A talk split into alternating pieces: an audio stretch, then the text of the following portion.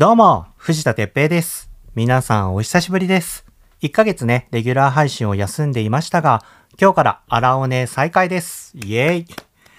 いやー、久しぶりにね、さんじゅっぷん話すとなると、ちょっとそういうのを考えるとね、緊張して、最初の頃の緊張と比べるとね、リラックスはさ、増してるけど、ちょっとだけ今日緊張しております。このいっかげつね、まあ何をしていたかというと、エスエヌエス とかでもね、配信してたから、まあ、アララーズは気づいてると思うんだけど、ボイログっていうのをさ、撮ってさ、なんやかんやで毎週水曜日に配信してたんだよね。気づいてたよね。まあ、ボイログっていうのは、あの、日常でね、スマホのさ、ボイスメモっていう機能を使って、まあなんか歩いたり、散歩したり、ライブ会場に入る前とかね、なんか僕の日常の声を撮って、それをね、つなぎ合わせて、お届けしたんだけど、意外とね好評だったので、なんか楽しくなっちゃってさ、毎週配信しちゃいましたいや結局さ、音楽の配信もしてたから、実はねさんがつ毎週水曜日の夕方ごじに配信してたの気づいてました休む休む詐欺かってね思われたかもしれないんだけど、まあ僕としてはねレギュラーの配信をちょっとお休みさせていただいてたから、いろいろとね勉強する時間が持てたり、少しだけリフレッシュもできました。皆さん本当にお待たせしました。ありがとうございます。このいっかげつね、何してたかっていうと、まあ前のね、放送でも配信でもさ、話したけど、マイクの調整をね、ちゃんとしてみたりとか、あとはね、編集の仕方を変えてみたり、違う編集でね、試みてみたりしました。いや、これね、面白いもので、前回の配信を聞いたさ、アララーズでね、例えば、まあ、ちょっとね詳しく言えないんだけど、プロのさエンジニアさんの人からね ディーエム が届いて、藤田さん多分これとこれとこれ使ってますよねって、多分僕のね写真を見てさ、使ってる機材とかをこう把握してくださっていて、おそらくねこれをこうしたらねうまい方向に行きますよとかっていうのをすごいね細かく説明してくださる ディーエム が来て、いやー配信ってしてみるもんだなと思ってさ、まさかそんなね、教えてくださるさ、お便りが来るなんて思ってなかったから、それ通りね、再現してみたらね、あれこれもしかしていい感じじゃんと思って、息継ぎの音とか入りにくいんじゃねえかみたいなのに気づいて、ちょっと今日はそれを実践しております。あとね、喋り方についても、これもね、びっくりなんだけど、喋り方のプロというか、ちょっと昔ね、関わりがあった人なんですけど、にじゅうねんぶりぐらいに連絡があって、てっぺーってあの頃思い出せって言って、あんたこういうレッスンしたでしょみたいなね、お便りが届いて、うわーにじゅうねんまえの先生アララーズだったと思って、全然 エスエヌエス でつながってることも僕は気づいてなくて、まあね、なんかいろんな人にね、こう助言をいただいて、アラオネはできてるなっていうのをね、改めて感じました。まあとはいえね、ちょっと喋り方の練習はそんなにできてないんだけど、ゆっくりね、ちょっと身につけていきたいななんて思っております。まあ、あとはね、本を読んだりして、こう、外に対して配信する心構えというか、なんか、どういうことを大切にしてった方がいいのかなっていうのをね、勉強したり、あとはね、これまでに届いたお便りを改めてね、みんなのお便りを読んでみて、これが一番大きかったかな。なんか大切なことに気がつきましたね。なんか僕ちょっとね、焦って、てたんですよ。何かに追われているような感じっていうのかな。まあアラオネを始めて今日で半年なんだけど、こう少しずつね聞いてくださる方は増えていったんだけど、もっと聞いてほしいもっと聞いてほしいってね、何かちょっと数字にとらわれていたような感じがして、なんていうのかな、うーんちょっと焦ってたんだよね。でもなんかみんなからのお便りを改めて読んでみて、あーなんかなんていうのかな、この番組聞いてくださってる人いるんだよなっていうのを改めて実感したというか感じたというかね、なんかそうやってこうたくさんの人にね聞いてもらいたいっていう気持ちはもちろんあるけど、そうじゃなくて今目の前で目の前でっていうかな、イヤホン越しにスピーカー越しに聞いてくれてるアララーズをまずは大切にしなきゃなって、すごいね、うんなんか大切なことに気がつきました。みんないつも聞いてくれてありがとうございます。ふう、だからちょっと今日はね、肩の力を抜いてっていうかね、あ、ちょっと緊張はしてるけど、あのー、頼もしいアララーズが目の前にいるような感じがして喋っております。このいっかげついろいろありましたよね。まあ世間的には ダブリュービーシー だよね。ボイログでも話してたけど、まあ僕結構近藤とかさ、源田選手にハマってね、がっつり ダブリュービーシー は見ていました。あとはさ、アカデミー賞があったんだよね。結構僕ね、映画好きだからアカデミー賞は触れときたいなと思ったんだけど、まあ休止中だったからね、何にも話さなかったんだけど、っていうかね、今年アカデミー賞見なかったんですよね。なんかあんまり自分の中で入ってこなくって、まあとはいえあの作品賞とかを取ったエブエブ、エブリシングエブリウェアオール、あ、なんだっけ言えなかった。エブリシングエブリウェアオールアットワンスかはね、えー、一応見ました。うん、見たけどね、まあ面白かったけど、なんかそんなにね言うほど僕はなんていうのかな、ガツンと入ってこなくって。で、まあ、比べるのもなんだけど、ここ最近でね見た映画でアカデミー賞の作品賞にノミネートされていたもので言うと、僕ね「逆転のトライアングル」っていう映画がねめちゃめちゃね面白かったですね。スウェーデンの監督だよね、リューベン・オストルンド監督。ちょっと待って、リューベン・オストルンド監督、この監督さ「ザ・スクエア」っていう映画とかフレンチアルプスで起きたことっていう映画を過去に撮ってるんだけど、その両方ともね僕すごい好きで、えー、この逆転のトライアングルはカンヌカンヌであれ撮ってんだよね。なんだっけ、えーと最高賞パルムドールか。でさ、この人さ前の作品ザ・スクエアでもカンヌでパルムドール撮ってんですよ。だからさにほん連続で撮っててさ、すげえんだよね。フレンチアルプスで起きたことって映画も確かねある視点部門かなんか撮ってるんだよね。僕ね昔からなんとなくアカデミー賞よりカンヌの方が自分のなんていうのかな、感覚っていうか自分の好きな傾向と似てて、あとはいえね去年一昨年だっけ一昨年か一昨年撮ったさ「チタン」って映画はね本当にねトンチキ映画すぎてね、なんじゃこりゃって感じで見た。まあそういうのもあるんだけど、なんか結構さアカデミー賞とは違ってさ芸術性の高い映画をがさ受賞したりするから、そういうところもね僕はカンヌが好きなんだけど、まあこのね逆転のトライアングルどういう映画かっていうと、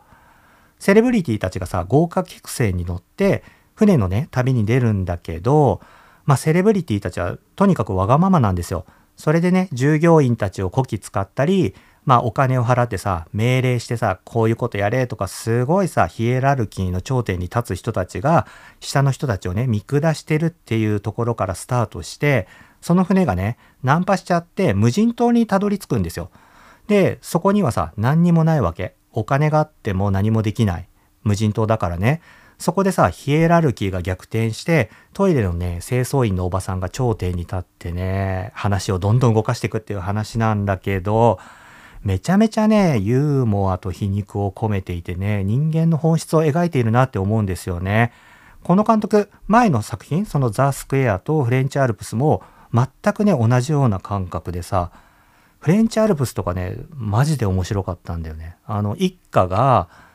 ゲレンデあのスキースノボかなに遊びに行った時に雪崩が起きるんですよ。でその時その一家はカフェでねご飯をしてるんだけど、ああ雪崩だねみたいな、だけど自分たちのとこには来ないよねみたいな感じで見てたんだけど、それがうわーっと自分のところにね押し寄せてきた時に、一家のお父さんがね家族を守らずにまず自分が一目散に逃げるんですね。一家はね無事だったんだけど、家族の中ではお父さん先に逃げたよねっていうさ、なんかそこからさ気まずい空気が生まれてって、人間の本質っていうのが見えてくる映画でね、とっても面白い映画でした。この辺多分ね、Amazon プライム Amazon ビデオだっけか、Netflix とかでね、配信されていると思うので、ちょっと探してみますね。あったら概要欄に貼っておきます。このさ、逆転のトライアングルっていうのも、ファッション業界やルッキズムとか、格差のあるね、社会を皮肉に、強烈に皮肉っててね、価値観を揺さぶられてめっちゃ面白いです。これまだね、映画館でやってんのかな、どうなんだろうね。ちょっと調べてみて、これも概要欄に貼っとこうかな。もし興味があったら見てみてください。おーって感じで、今はしがつごめん、急にしがつの話だけど、いちがつはなんだっけ、行く月、にがつは逃げる月、さんがつはさ去る月か。でしがつしがつは何でしょう、もうとにかく早いけどしがつなんかしがつってなんだっけ、忍ぶ月違うかあれなんなんだろうね。まあとにかくもう今年もさよんぶんのいちが終わってしがつ新年度が始まりましたよ。今日はねしがつのみっか月曜日に収録してます。新年度の始まりの日だよね。会社とかではさ新年度の挨拶とかあるんですかね。僕はもうあの前も話した通りね会社に属したことがなくってそういうのを体験したことがないので分かんないんだけど、なんとなく始まっちゃうからね。だけど毎年ね新年度は朝マックを食べるっていう謎の習慣があって今日は朝マックを食べて挑んでおります。まあね新しい季節の始まりは何か新しいことをしたくなるよね。僕はね英語の勉強をちょっと本気でしてみようかななんて考えております。結構さ海外に出張に行ってたりね旅行に行ってることが多いので友達にはさ英語めちゃめちゃ喋れるんだろうなってね思われがちなんですけど、僕ね驚くぐらい全然喋れないんですよ。多分小学あ違う中学校 いち,に 年生ぐらいのレベルなんじゃないかなって思うんだけど、出張先ってねなんとなくこう通訳というか間に入ってくださる方がねいたりするから、まあコミュニケーションは取れたりして、あとねデザインの仕事って結構ね絵描いたり図面引いたりするとね分かり合えることが多いから今までねあんまり仕事では困んなかったんだよね。旅行で行った時もさなんとなくの英語で伝わるあっちはねこいつ英語喋れねえなって思ってたかもしれないんだけど、僕としてはまあそんなに不便がなかったから困んなかったんだけど、まあやっぱりちょっとね勉強してみたいなと思ってあの エヌエイチケー のテキストを買ってみました。今日からさなんか夜に アイエヌアイ っていうグループかな、その西くんっていう方がね、僕この西くんって結構顔が好きでちょこちょこさこう写真は見たりしてたんだけど、その方がなんかレギュラーをする青山テルマさんとかな、なんかね番組英語の番組が始まるらしいから、せっかくねいいタイミングだからちょっと見てみようと思ってテキストも買ってみました。みんなはさなんかこの春に何か新しいことを始める予定はありますか？ぜひねあったら教えてください。というわけで今月募集するトークテーマを発表します。何々今月のトークテーマって感じでしょうけど、今月のトークテーマは新しいチャレンジ Tell me 教えて。今月から月単位でトークテーマを設けて募集します。いっかげつをかけてねみんなのお便りを紹介していけたらいいななんて思ってるので、ぜひぜひねみんなの新しいチャレンジ Tell me 教えてください。なんかさこういうことを始めてみる、まあ始めたい、これから始めるぞっていう意気込みでもいいしね、例えばさ自炊をしようとか、まあ僕と同じように語学の勉強をしようとか、あとなんだろうね恋人と同棲始めましたとか、幸せじゃん羨ましいね、なんかそういうおのろけも聞きたいし、まあ多分ね大変なこともあるだろうけどね、ゴミ捨て問題とかさ、あとは何だろう、新しい会社に勤めますとかね、転職した人とかもいるんじゃないのかな。大学が始まったとかさ、学校生活始まりました、これから男子寮ですとかね、なんか男子寮の詳しい話とか聞かせてもらえると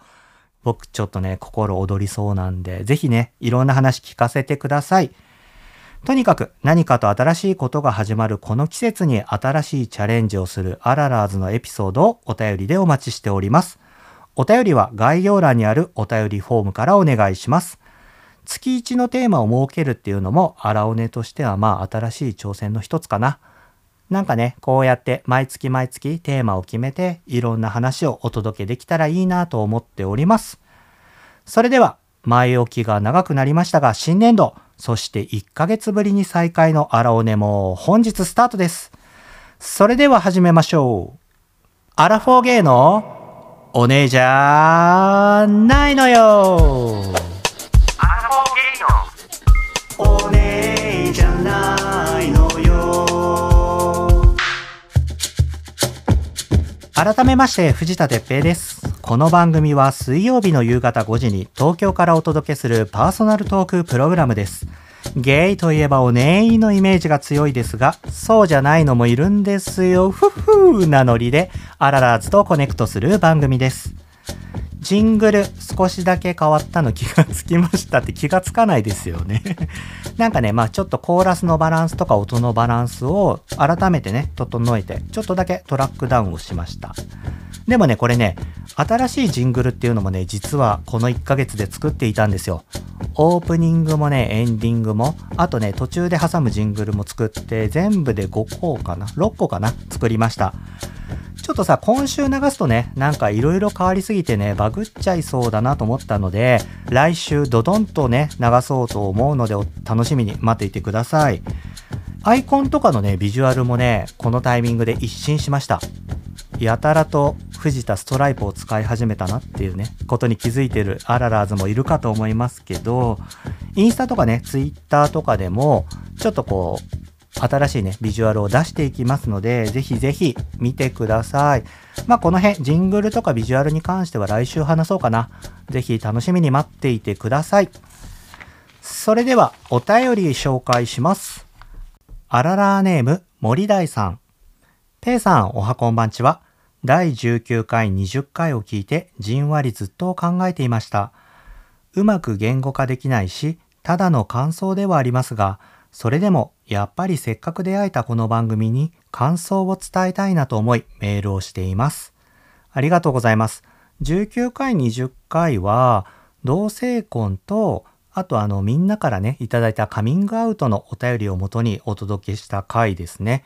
結構こうね、荒尾根の中でも重量が重めというかね、いろいろ考える、僕にとってもすごく考える回でした。お便り続けますね。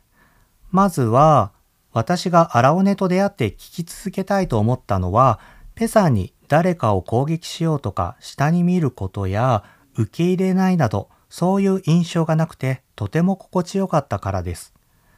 じゅうきゅうかい、にじゅっかいを通して聞いて思ったのですが、誰のことも傷つけずに生きることはできないですよね。私自身、セクシャリティのことでなくても、他者の言動に傷つくときは大概、相手は私を傷つけようとは全く思っていなそうなんです。多数派の幸せの型を用意されて、それに当てはまらないこちらの現状を慰められたり、励まされたりすることで傷つくような気がします。人の言葉に影響されやすい性格なので、何かを言われたことで、今の現状って幸せじゃないのかなと疑問を持ち始めたりもします。多数派か少数派かによって幸せかどうかを左右される感覚が自分にもあるからこそ投げ捨ててしまいたいなと思いました。まとまらない感想ですみません。一番言いたかったことは、とにかくしがつの復活を心から楽しみにしています。森大さん、お便りありがとうございます。あとさ、じゅうきゅうかいとにじゅっかいのね、回を聞いてくださり、こちらもありがとうございます。慰めとかさ、励ましっていうのはさ、まあしてる側からすればさ、良かれと思ってね、してることが多いと思うけど、それによってね、自分の立ち位置をさ、再確認して、傷ついてしまうっていうこともあるよね。いや、こういうのってさ、難しいよね。なんていうのかな、気にしない方がいいと思うんだけどね、でも気にしちゃうよね。森大さんのねお便りをいただいてさ、うーん自分だったらどうするのかなとかさ、いろいろ考えてたんだけど、解決できる方法の一つはさ、自信を持つことなんじゃないかなってね思うんですよ。でも自信を持つって難しいんだけどね、自分の幸せに自信を持つっていうのかな。人からさ、自分の幸せをなんていうのこう決められない決めつけられないっていうのかな。自分の幸せの判断は自分で持ち続けるっていうかね、まあそれができたらね楽っていうか簡単なんだけど、それは僕も難しいな。でもね、できるだけこう自信を持つように心がけるようなことはしています。なんかさ、些細なことでいいんですよ。あのー、なんていうのかな、そんなことさ、みんなはさ自みんなには自慢にならないようなことっていうのかな。例えば毎日ご飯を作るとか、誰かに挨拶をするとかね、なんかそういう大したことないことって言ったら変なんだけど、まあ日常当たり前あるようなこと、なんか自分にとっては当たり前のことでも人にとってはすごいって思うことってたくさんあると思っていて、そういう一つ一つにね、自信を持ってさ、自分にね、誇りを持てるようになれば、ね、少しは解決できるのかなって思います。いや、なんか誇りで今さ、思い出したんだけど、ごめんなさい、全然話変わるんだけど、華原朋美、アイム・プラウドって歌あるじゃないですか。最近ね、華原朋美のポニーキャニオン時代かな、あのデビューしてから何年か、さんねんぐらいかなの楽曲がね、サブスク解禁されてたんですよ。結構これ僕衝撃で、ポニーキャニオンってサブスク他にされてんのかな、ちょっとよくわかんないんだけど、久しぶりにね、アイム・プラウド聞いたらね、めちゃめちゃ涙出てきて、いい歌詞なんだよね。ごめんなさい、ちょっと話それちゃったけど、あの、聞く機会あったらぜひ聞いてみてください。それでさ、森大さんからのお便りをね、読んで、ちょっと思い出した本があったんだけど、前にもね、紹介したことがね、あるんじゃないかなって思うんだけど、美味しいご飯が食べられますようにという本で、高瀬純子さんの本、前々回かな前回かな芥川賞を取った本ですね。これをちょっと思い出しました。どういうね、本かっていうと、これ主人公のね、男性、まあ会社員のね、にじゅう代の男性かななんだけど、あの、美味しいご飯、まあ手の込んだ料理、まあ愛情のある料理というか、とにかくこう、なんていうのかな、ちょっとこう悪く言うと、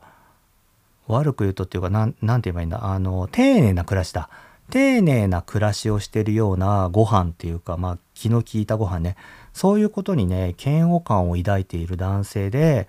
ご飯なんて栄養が取れればいいもん、なんだったらお腹が満たされればいいだけのもんって思ってる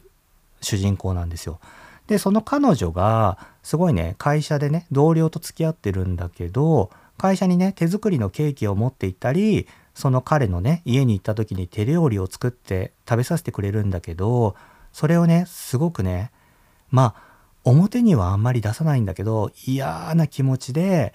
めんどくせえなって思いながらそれを食べるんですよ。でさ、彼女がさ、ご飯を作ってくれて、寝た後かな、寝静まってる時に一人起きてカップラーメンを食べたりして、カップラーメンでね、浄化しようとしたりしてるのね。そっからさ、話はどんどん進んでいくんだけど、この話を読んだ時に、僕もね、美味しいご飯をさ、丁寧なご飯を食べるっていうのは、誰もがさ、喜びに思うんじゃないかなって思ってたんだけど、中にはさ、こういうことにさ、腹立たしくなるというか、嫌気がさすというか、イライラする人っていうのもいるんだなと思って、すごくびっくりしたんですよ。それぐらいさ、多様な考え方がある時代を僕らは今生きてるんだよね。だからね、誰かを傷つけないで生きるなんてことはね、難しいと思います。傷つかずに生きることも難しいよね。多かれ少なかれみんな傷ついて、心のかさぶたを強くしていくしかないのかななんてね、ちょっと思ったりして。森大さんさ、以前にもさ、お便りをいただいていて、確かね、それは、あのー、年末にいただいた相談のお便りのアンサーだったと思うんだけど、実家にさ、帰省するのがちょっとモヤモヤしている方からのお便りで、親にさ、まあ結婚はしないのとかさ、服装のこととかでいろいろね、言われるのがめんどくさいからなかなか実家に帰れないんですってお便りに対して、その気持ちわかりますっていうね、お便り森大さんからいただいていた気がするんだよね。確かね、その中で合わない部分があるのは違う人間同士としてまあ当然で、なんていうのかな、無理してそこにね、自分の居心地の良さを求めなくてもいいのかなと思うみたいなことをね、書かれていた記憶があってね。家族じゃなくてもさ、他の人、まあその、なんていうのかな、自分に対して慰めとかさ、励ましをくれたりする人もさ、同じような感覚で思えたらいいんじゃないのかなって僕は思うんですよね。あの、難しいね、これね。相手には悪気がないからね。だけど、うん、なんか本当にさ、大切な人っていうか、なんていうのかな、分かち合いたい人だったら、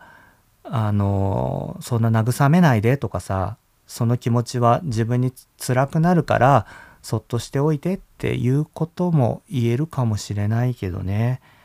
でもまあ、あんまりそこにさ、居心地の良さをね、求めずに、うん、彼にとっては優しい言葉なんだろうなってぐらいでね、思うっていうのも大切なのかなって思います。ごめんなさい。なんかうまく言えなかったけど。ねえ。でもね、あの、僕思うんですけど、誰かをね、知らない間にね、救ってるっていうこともあると思うんですよ。ここでね、もう一つお便りを紹介させてください。あららネーム、いつか猫様とも暮らしてみたいさん。こんにちは。初めてお便りをします。私はパニック障害があり、調子に波があります。ダメな時は、ラッシュ時の電車など、身動きが取れない状況になると、命に関わるような不安な気持ちに襲われて動悸がします。調子が悪い時に、どうしても満員電車に乗らないといけない。そんな時に藤田さんのポッドキャストを聞いて気を紛らわしていました。マスクをしていてよかったと思うほどニヤニヤしている時もありました。調子の悪い時を無事に乗り越えて、今はまた良い感じになってきました。ありがとうございました。しがつからの配信、楽しみにしています。いつねこさん、お便りありがとうございます。ごめんなさい。勝手に略しちゃった。いつか猫様とも暮らしてみたいさん。ぜひね、猫との生活いいので、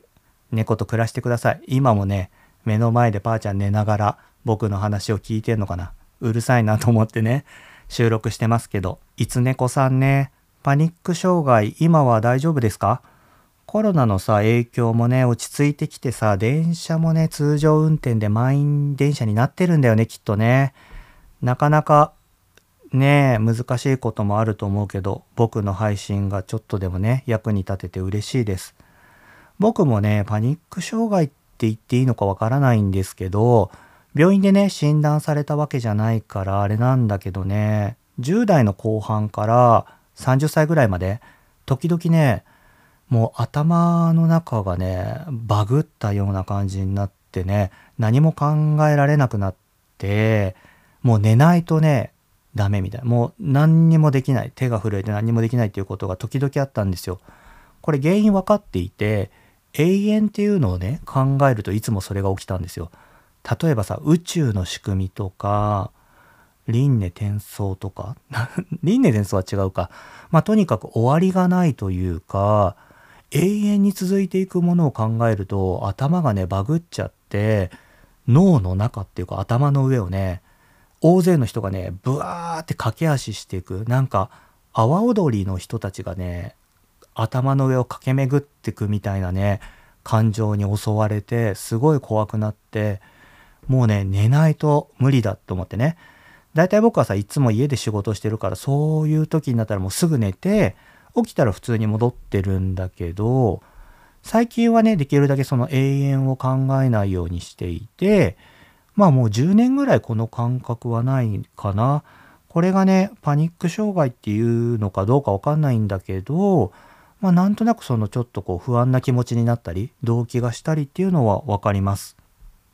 アラオネがね、気を紛らわすきっかけになれたのはね、本当にとても嬉しいです。そんなことね、僕ね、想定してなくって、新しい気づきでした。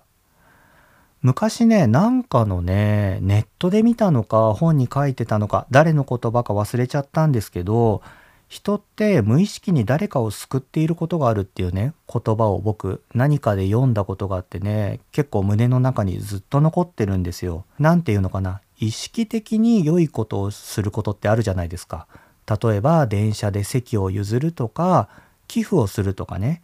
そういうさ意識的に良いことをして誰かを救ってるっていうのはさ、まあ感じる感覚だけど、例えばさ朝誰かに挨拶をするとかさ、挨拶をした人にとってはいつものことのように挨拶をしてるかもしれないけど、もしかしたらされた人はさ週末にさなんか落ち込んじゃって誰とも話をしなくて一人でさ悶々と考えちゃって、月曜日の朝にね誰かに挨拶をされてはっと、あ、なんか久しぶりに誰かと喋ったっていうのでさ、なんか心がちょっとパーンと晴れたりしてね救われたりとかさ、あとすごいなんか悲しくてさ何にも喉が通らない時にふと食べたさお弁当がすごい美味しくてさ、なんか生きてる実感が湧いたりとかさ、なんかね、こうコンビニとかでさお弁当作ってる人にとってはさ誰かのためにっていうかさ、そんないいことをしようと思ってお弁当作ってるってなかなかないと思うんだけど、そういうさ何気ないほんと無意識のものがね人を救っってるっていうことはね、すごく多くあると思うんですよね。荒尾根もさ、誰かのね、そんな存在に慣れてたっていうのはね、すごく嬉しいです。いつねこさんのお便りを読んでね、ちょっと感動しちゃいました。うん。さっきのさ、森大さんのお便りは、無意識に発した誰かの言葉に傷ついてるっていうね、感情だったけど、いつねこさんのお便りはさ、僕にとっては無意識の発言、まあ、あらおねっていう番組がいつねこさんを救っていたっていう話でね、ちょっとね、これ自分寄りの話になっちゃうけど、そういうバランスでね、生きる時代に僕らは生きているんだなっていうのをね、改めて思いました。無意識なことがさ、傷つけることもあるし、救うこともあるっていうね、そういう世界線なのかな。このふたつのお便りを読んで感じたのでね、ふたつ続けてご紹介させていただきました。ふたりとも本当にお便りありがとうございます。今週結構僕もうすでに喋ってるね。今週長えな。これからね、僕の質問コーナーやろうと思うんですけど、まあ再開ということで次のコーナーに移りたいと思います。アラフォーゲイのお姉じゃないのよ。先ほどもお伝えした通り、今週の配信は再開の配信ということで、久しぶりに僕の自己紹介をドドーンとしようと思います。半年前のね、シャープゼロだったと思うんだけど、ごじゅうの質問というのをやってね、僕の自己紹介をしたんですけど、それの続きということで、今回はね、僕への質問をインスタのストーリーでアララーズから募集しました。すごいね、たくさんお便りをいただいて、ごじゅっこをね、超える質問をいただいたんですよ。本当にありがとうございます。びっくりしました。まあね、みっかかんっていう短い時間だったんだけど、たくさんいただいてさ、中にはね、ひとつのお便りで、ふたつのね、質問があったりしたのもあったので、それはね、ふたつに分けちゃいました。あとね、長い文章になっていたのもあるので、まあちょっとね、要約しましたので、その辺はご了承ください。それでね、なんやかんやで全部でごじゅうさんこになって、まあ、ちょっとさ、いきなりなんかこう、コアな質問をね、話していくのもなんだったから、頭にふたつね、僕がプラスしました。まあ、それはね、あの、名前とかを言ってるだけなので、ということで今回はごじゅうごの質問をリズムに合わせてお届けします。前回のさ、シャープゼロの質問はさ、まあ、初めましてだったから、好きな色はとかさ、好きな何々はみたいな感じで、結構ね、形式にのっとった感じのね、質問だったんだけどね、今回みんなからもらった質問めちゃめちゃ面白くて、やっぱさ、配信を聞いてくれてたりさ、インスタとかさ、ツイッターを見てくれてるアララーズからの質問だからこそのね、質問っていうのがね、たくさんあって、すげえなと思いました。だからね、この質問ね、他の人にやっても、何この質問って言われるかもしれない。もうほんとね、僕専用の質問っていう感じになりましたね。てな感じでね、早速質問に答えていきたいと思います。藤田哲平のごじゅうごの質問、スタート。リズムに合わせていくよー。レッツゴー。あなたの名前は？藤田哲平と申します。職業は？デザイナーですかね。作家？ポッドキャスター。毎日何時に起きている？えっとね、はちじとかくじぐらいです。何時に寝ている？夜のにじかさんじぐらいかな。朝ごはんは何を食べる？ほとんど食べないけどグラノーラとか。洗顔は何を使っている？えっとね、資生堂のなんか。スキンケアを教えて。えー、友達が作ったやつをメインで使ってる。歯磨き粉は使っている？歯磨き粉使ってるよ、もちろん。コーヒーと紅茶はどっち派？コーヒー派ですね。おすすめのパン屋さん教えて。えー、どこだろう。パークレット。目玉焼きに何をかける？塩か醤油かな。好きな調味料は何？塩です。塩を信じてます。最後の晩餐には何を食べる？チキン南蛮を食べます。花見はした？花見ね、友達とにじゅう、さんじゅっぷんしました。老後はどんな暮らしをしたい？老後まで生きてる自信がない。ごねんごどうなっていたい？ごねんごか難しい。野村くんいちみたいな人。見た目にコンプレックスはある？コンプレックスはないです。自分のことが好き？好きでいようと努めています。髪の毛は伸ばし中？髪の毛ね、最近切ったんですよ、バッサリ。視力はどれぐらい？視力 れいてんれいに かな。すごい目悪いです。ひげは伸ばさないの？ひげはね、できるだけ剃りたいかな。あそこのサイズは何センチ？えっとね、見え張ってじゅうごセンチぐらい。次はどこの国へ行きたい？スイスに行きたいです。もう一度行きたい国はどこ？最近ね、インドに行きたいですね。海外初心者におすすめの国は？初心者にはタイがおすすめです。英語は話せる？英語喋れないって、だから今の仕事をしたきっかけは？ノリかな、流れでしちゃいました。デザインはどういう環境で考える？あー、いろんなところで考える。仕事の話も聞かせてほしい。仕事の話聞きたいか最初に飼った猫の名前は？およよって名前です。歴代のペットの名前の由来は？いろいろあるけど、およよは漫画のキャラ。小さい頃からブリーフが好き？えっとね、物心ついて、あ、子供の頃から読書が好き？そんなに好きじゃなかったです。お気に入りの本は？えー、なんだろう、伊坂幸太郎結構聞く。あ、好きな雑誌は何？好きな雑誌、週刊文春。好きな出版社はどこ？えー、どこだろう、マガジンハウス。好きなメーカーはどこ？メーカー、アップルにしとくか。好きなブランドは何？ナイキとアディダス。好きな芸術家は誰？ドナルド・ジャットかな。好きなデザイナーは誰？アレキサンダー・マックイーン。平野歩夢のどこが好き？いや、全部好きだね。かわいい。子供の頃好きだった芸能人は？えー、誰だろう、渋垣隊。よく聞くラジオは？えー、トラベリング・ウィザード・ムービング。ラジオネームを教えて。えーと、セルジオ・アキラ・メンデス。使ってる照明を教えてえっとね、これなんだっけ、トロメオです。テーブルを変えた？あ、うちね、よくね、天板だけ変えてます。どんな人が好き？ユーモアのある人が好きだな。苦手なタイプは？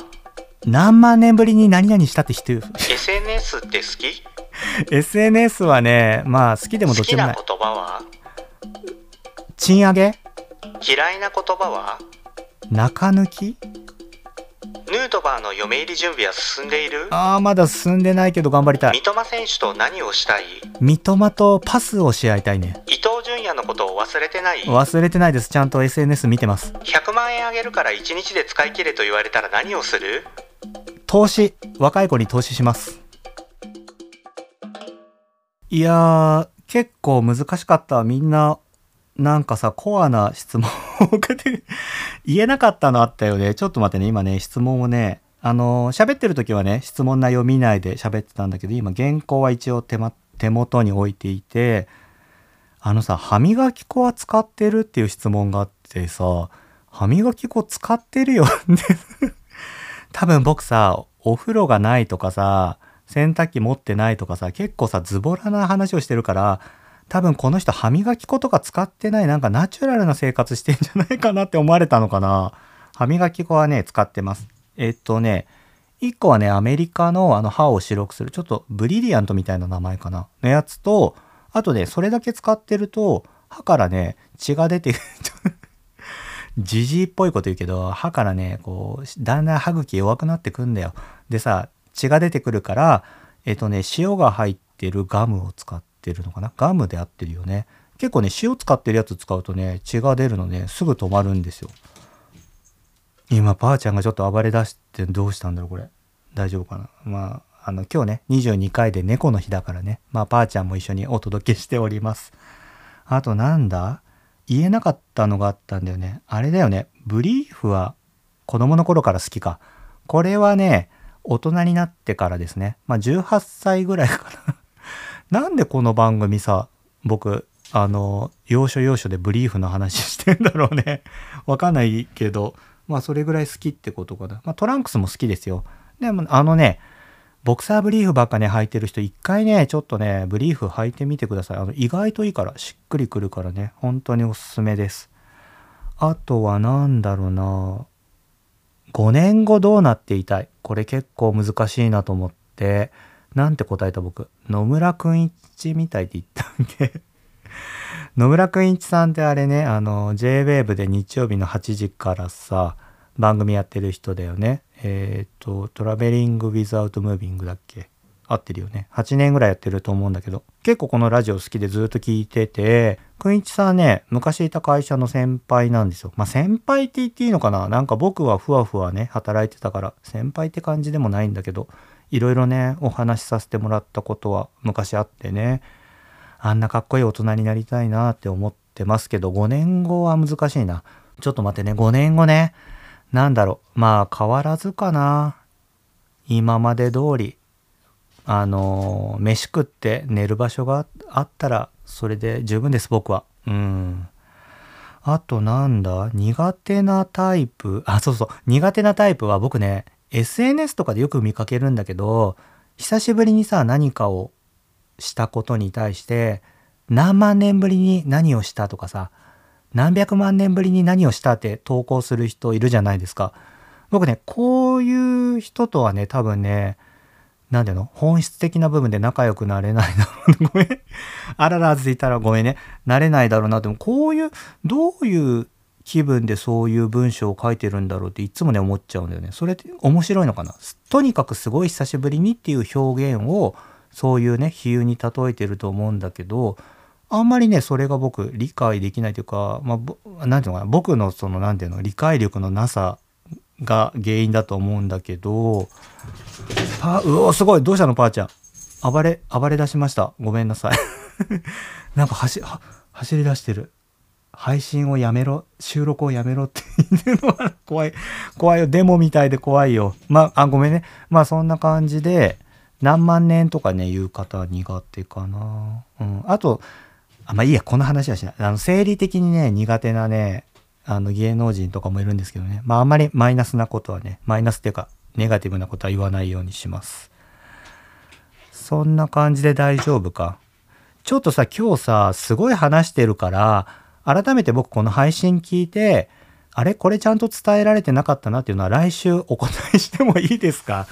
今日だって長すぎでしょ。だよね。うん。っていう感じで、まあちょっとさらっとした感じですけど、ごじゅうごの質問でした。皆さん本当にお便りありがとうございます。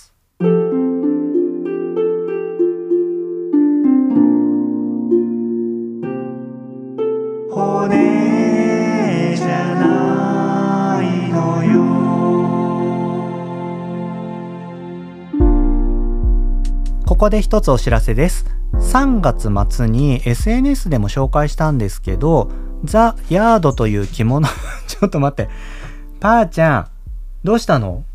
なんかいるの、えちょっと待って、なんかいる、え怖いんだけど、ごめん、え何、なんかいるの、なんか追いかけてるような気がするんだけど、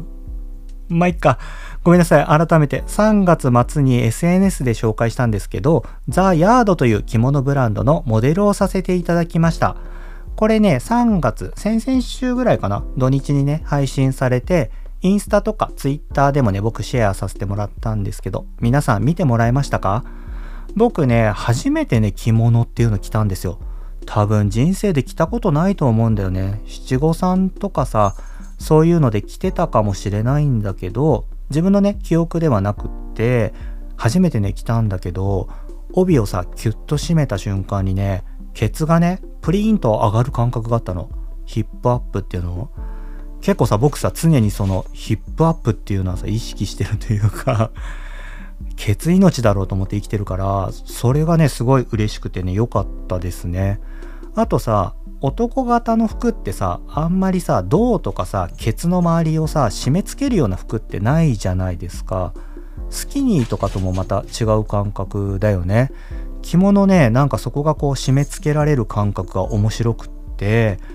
なんかなんていうのかな、ちょっとね背筋が伸びるような感じがしてね、すごくねいい体験でした。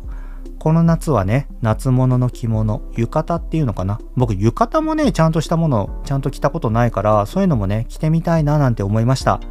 概要欄にねインスタのリンクを貼りますのでぜひ見てみてください。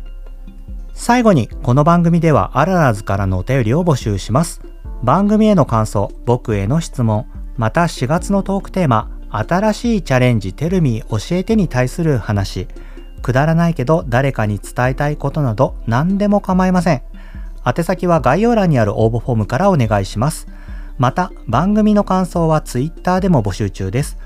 投稿の際はハッシュタグアラオネ、カタカナであらおねとつけていただければ僕がコネクトしますのでよろしくお願いいたします。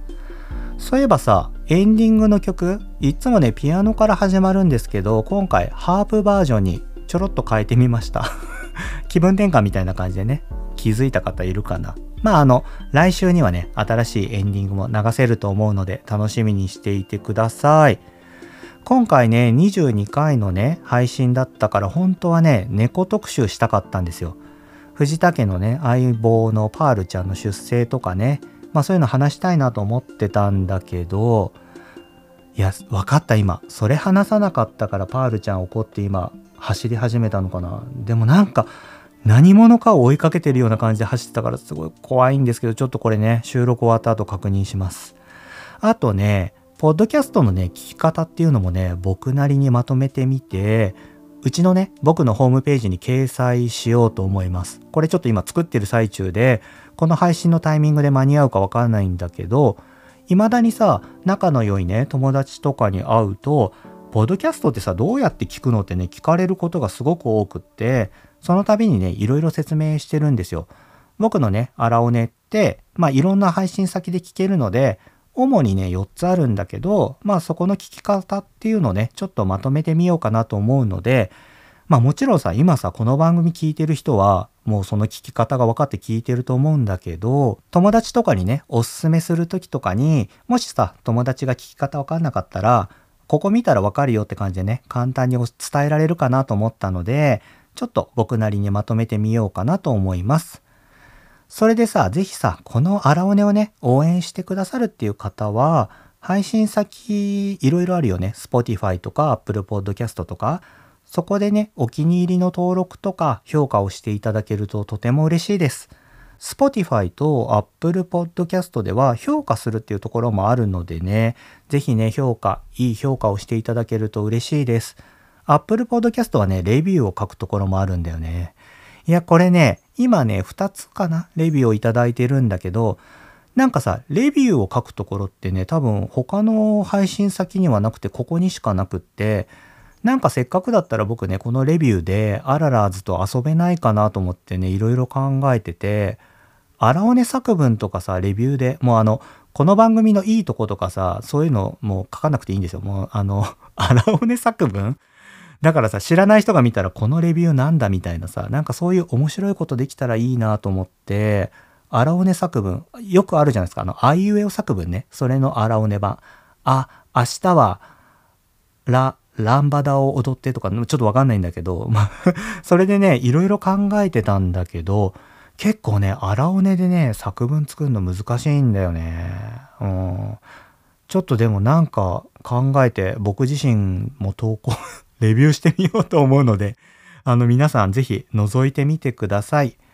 てな感じで今週ちょっと長かったね。ね、どんぐらいの長さになってんだこれ。ちょっとわかんないけど、まあ再開ということでね、皆さんここまで聞いていただきありがとうございます。